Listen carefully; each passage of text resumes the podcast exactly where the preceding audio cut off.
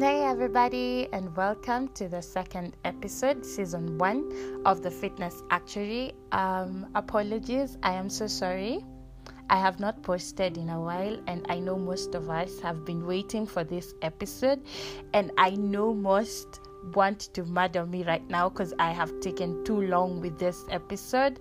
Well, I have been busy working on some online exams like the whole of May and I was just done the other week. And we all know actuarial science ain't really a joke, right? So I promised that on this episode we will be talking about, or rather, we will get to understand the specific kinds of foods for the ectomorph and endomorph, and I'll also brush on mesomorph kinds of foods too, so they don't feel left out on my podcast. I don't really want to look selfish. anyway, let's get straight to business. So, just to brush on a summary of what we talked of last time, ectomorphs are typically the slender or rather skinny people, though I really don't like using this description, and most, if not always, all, sorry, want to get um, weight at least on the specific areas for some lean meat to show. The endomorphs, on the other hand, are often heavier and rounder, but they're not necessarily obese. And most, if not all, always want to lose weight in the specific areas since they are always more sensitive to calorie consumption. Mesomorphs are typically people with an athletic type of physique and for them it is quite easy to gain and lose weight and to me they are usually um, a perfect body type uh, person or people. And uh, I always feel like mesomorphs actually have the perfect bodybuilding. Yeah. So I'll acknowledge the different research sites I used in case one wants to go and read more on the different soma types and their specific activities. So, this episode is going to look more of a nutrition class and it might get a little bit boring, but I just have to do it anyway because it's going to help um, some of us. So, since we all know an ectomorph description already, I'll get into talking of the specific kinds of foods to gain weight. And um, on my research, according to blog.shawacademy.com, they advise that as an ectomorph, you will need to avoid foods that you need to eat a lot in order to make any spe- um, significant calorie gains.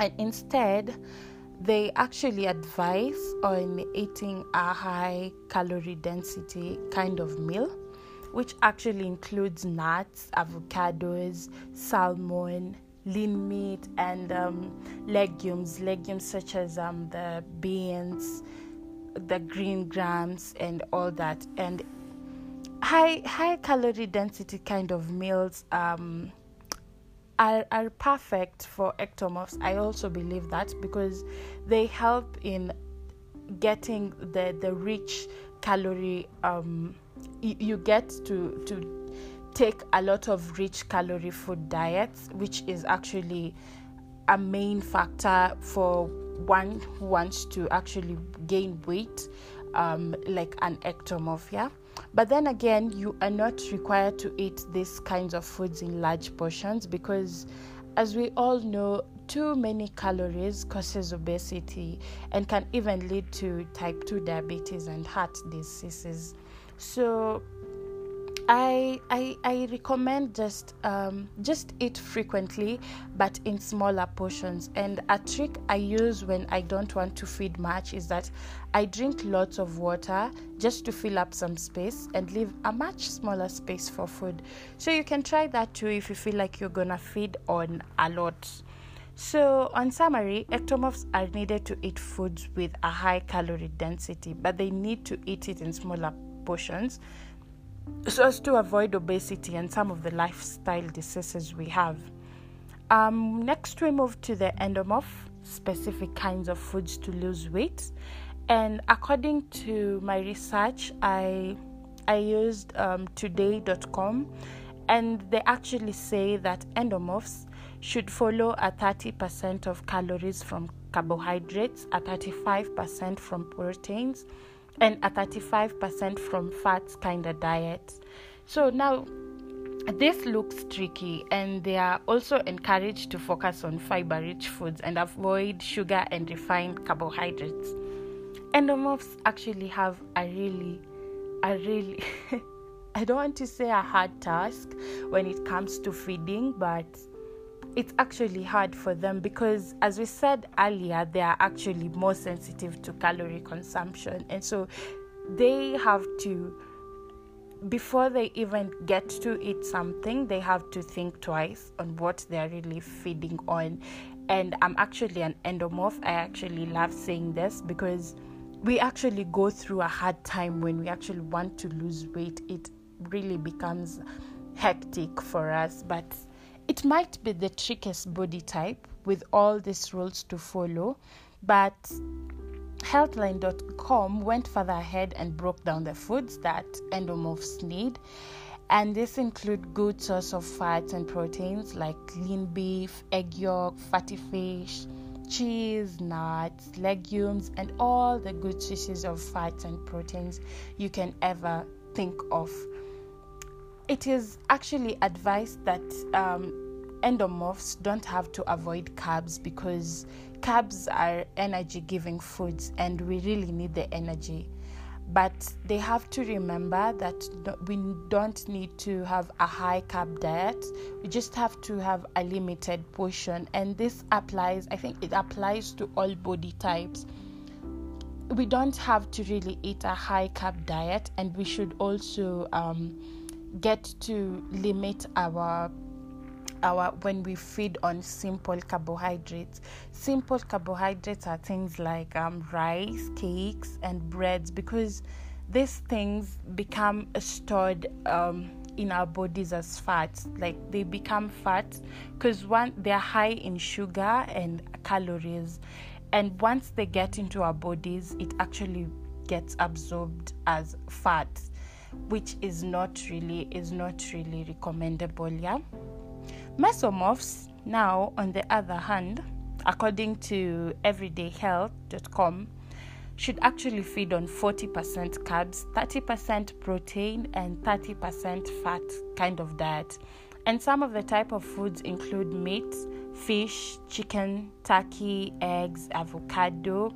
And something interesting I learned about mesomorphs is that they can eat actually more calories compared to other body types because the higher percentage of muscle means a speedier metabolism.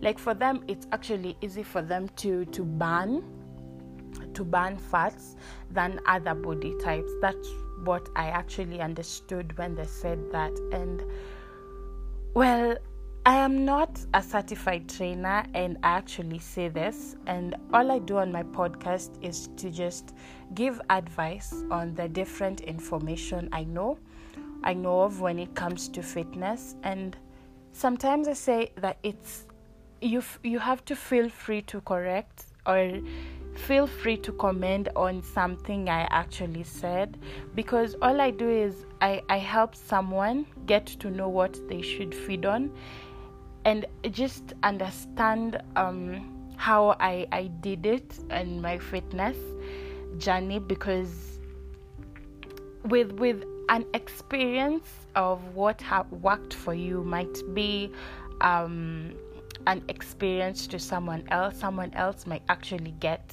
motivated with um, your your story. And so, our next episode will hop right into the gym and get to know what we really need to carry when going to the gym. Like I said, it is a step by step walk, and we are not hurrying up to get there we are taking it as a journey to our dreams. And so we can't get into the gym when we don't really know what we need to get into the gym. So I like putting my podcasts short because I know not many people will actually sit listening to a podcast for like one hour. so I, I like keeping them short and um, I'm glad that um, all the support I get. I am so happy. And so, till then, stay hydrated, keep going, be motivated, and never lose hope.